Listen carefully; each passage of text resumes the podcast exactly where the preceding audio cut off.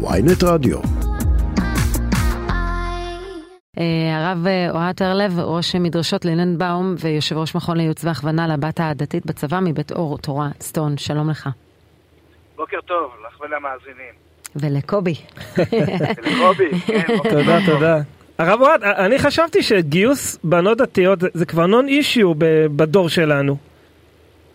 אה, אתה רואה, עדיין כן, עדיין יש מי שמתנגד לזה.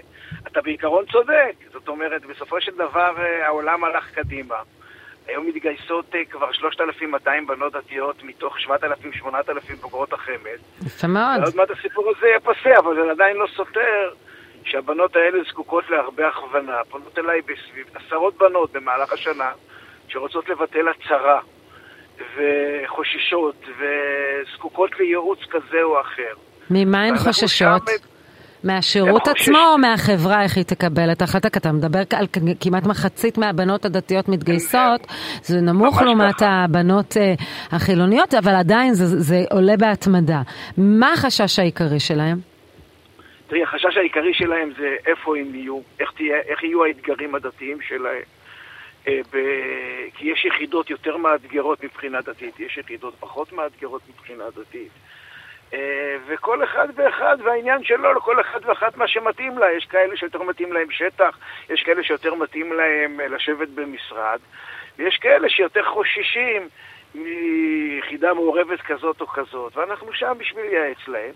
הכיוון הכללי שזה חובה ומצווה, אה, לשרת מצווה הגנה לישראל, זו זכות גדולה. אני תמיד אומר לתלמידות ולבנות שהסבתא רבא שלהם שהייתה בשואה הייתה מוכנה ללבוש מדים ולצבוע אבנים ולעשות עבודות רס"ר כל היום, אם רק היא הייתה יכולה. אה, ולכן אנחנו שם בשבילם. וזאת אוכלוסייה... אבל במה אתה נתקל? אילו בעיות יש? כי הרי מצד אחד יש את הרבנות הצבאית שאמורה לתת מענה לבעיות, בוא נגיד הלכתיות שקשורות לשירות בצבא. איפה אתם מלווים אותם ונותנים להם עצות? תראי, הרבנות הצבאית אה, נותנת באמת מענה הלכתי, עושה עבודה יוצאת מן הכלל. אנחנו מדברים יותר על הכיוון החינוכי, יותר על הכיוון אה, הרוחני. זאת אומרת, שאלה איפה לשרת, כן או לא, הרבנות הצבאית אה, לא, לא יכולה לתת. מה יותר מתאים לה? היא למדה במוסד כזה, היא באה מחברה כזאת, יותר חרד"לית כזאת. יש לה יותר מעניין אותה זה, אנחנו שם בשבילה. גם הרבה פעמים פונות, פונים אליי מעגלים נוספים של הקהילה, הורים, מחנכים, שחוששים, אה, אלה שהתנגדו, והם מבינים שהכיוון הולך, הבנות הולכות לכיוון מסוים, הם פחות יודעים, ואנחנו שם בשביל לתת להם מענה. אנחנו חיים בדור שיש הרבה סימני שאלה, ולא הכל שחור לבן. ובסך הכל החיים מורכבים, ואת יודעת, הרבה פעמים גם אני רואה שבנות זקוקות, וגם ההורים שלהם, לאוזן קשבת. והרבה פעמים הורים מתקשרים שהבת שלהם קשה להם מאוד, וקשה להם מבחינה דתית, ובסיס סגור ובסיס פתוח.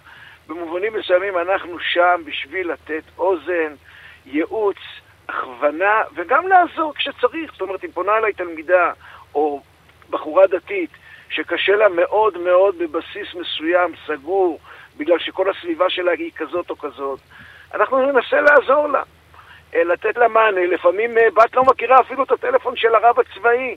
ואנחנו שם בשביל לתת לה. תמיד טוב שיש איזשהו גוף מבחוץ שבא לעזור ולסייע, במיוחד שהמערכת הצבאית היא מאוד מאוד סגורה, וכמובן שאנחנו גוף שהולך יד ביד עם המערכת הצבאית. תגיד, מה יש לך לומר לרבנים, וזה לא השוליים, וזה לא רק uh, חרדים, זה גם במיינסטרים של הציונות הדתית, שלא רק שהם לא רואים בכך מצווה, הם אומרים זה עבירה, אסור לבנות דתיות לשרת בצבא.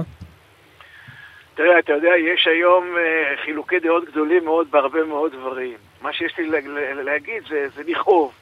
Uh, אני חושב שהם... Uh, אני לא יודע אם מישהו אומר שזאת עבירה, כי אני חושב שגם במיינסטרים של הציונות הדתית יש להם קושי, כי מצד אחד הם מקדשים מאוד את ההליכה לצבא, אבל לבנים ולא לבנות, והם הם, הם מבינים שהם לא יכולים לשים את המחיצה ב, כמחיצה מגדרית, גברים כן ונשים לא. זאת אומרת, אם הצבא הוא דבר כל כך חשוב, הוא חשוב לכולם, ויש להם קושי.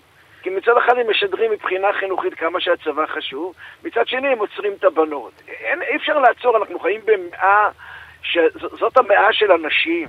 נשים הולכות קדימה בכל תחום. לא יכול להיות שאישה תהיה מנהלת מחלקה בבית חולים, ויחששו שהיא תהיה איזושהי קצינה בצבא. הרי כל המנהיגות הנשית אה, גדלה. אני אגיד יותר מזה, היום אני חושב שמערכת החינוך מתחילה להבין איך אנשים גדלים ומתפתחים במערכת הצבאית.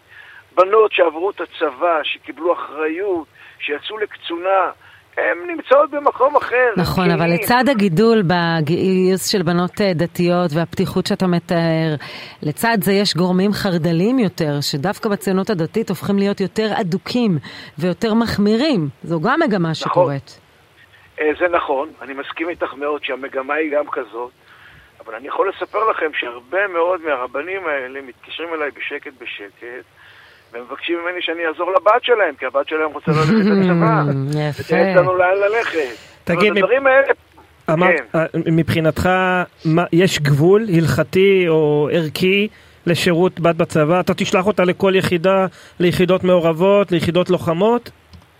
תראה, אני אגיד לך את האמת, האמת שיש יחידות אה, מעורבות, קרביות, שאני לא אמליץ אה, לרוב הבנות ללכת לשם, פחות בגלל הבעיה ההלכתית, שאני חושב שמי שחזקה יכולה לשמור הלכה בכל מקום, הבעיה היא מגדרית יותר, אנושית, היא בעיה קשה מאוד, זאת אומרת, כל...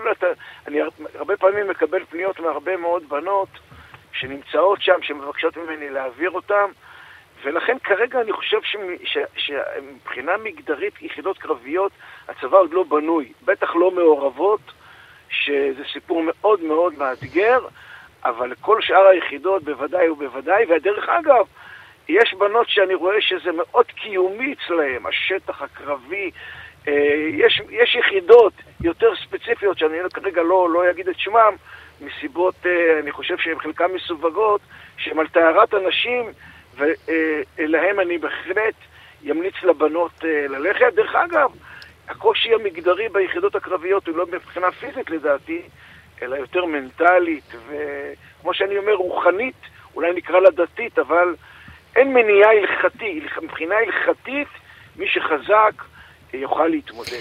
ואולי להרגיע את ההורים או בני המשפחה שדואגים, אה, ל- בוא נגיד לצביון הדתי. כמה מהבנות האלה מסיימות אה, באמת את השירות כשהן עדיין דתיות? כי אנחנו יודעים שבצבא יש חילון גם של גברים וגם של נשים. תראי, אני אגיד לך משהו. ממש במשפט. החילון, תתחשב בצלילי הסיום שלנו. אה, תופעת החילון קורית בכל חלקי המגזר, בכל חלקי העולם הדתי, גם החרדי. אני לא, אני לא יכול להגיד שיש בנות יותר חילוניות בצבא מאשר בשירות לאומי. כן. דברים ברורים. הרב אוהד תרלב, תודה רבה לך על השיחה, אנחנו חייבים לסיים את השעה.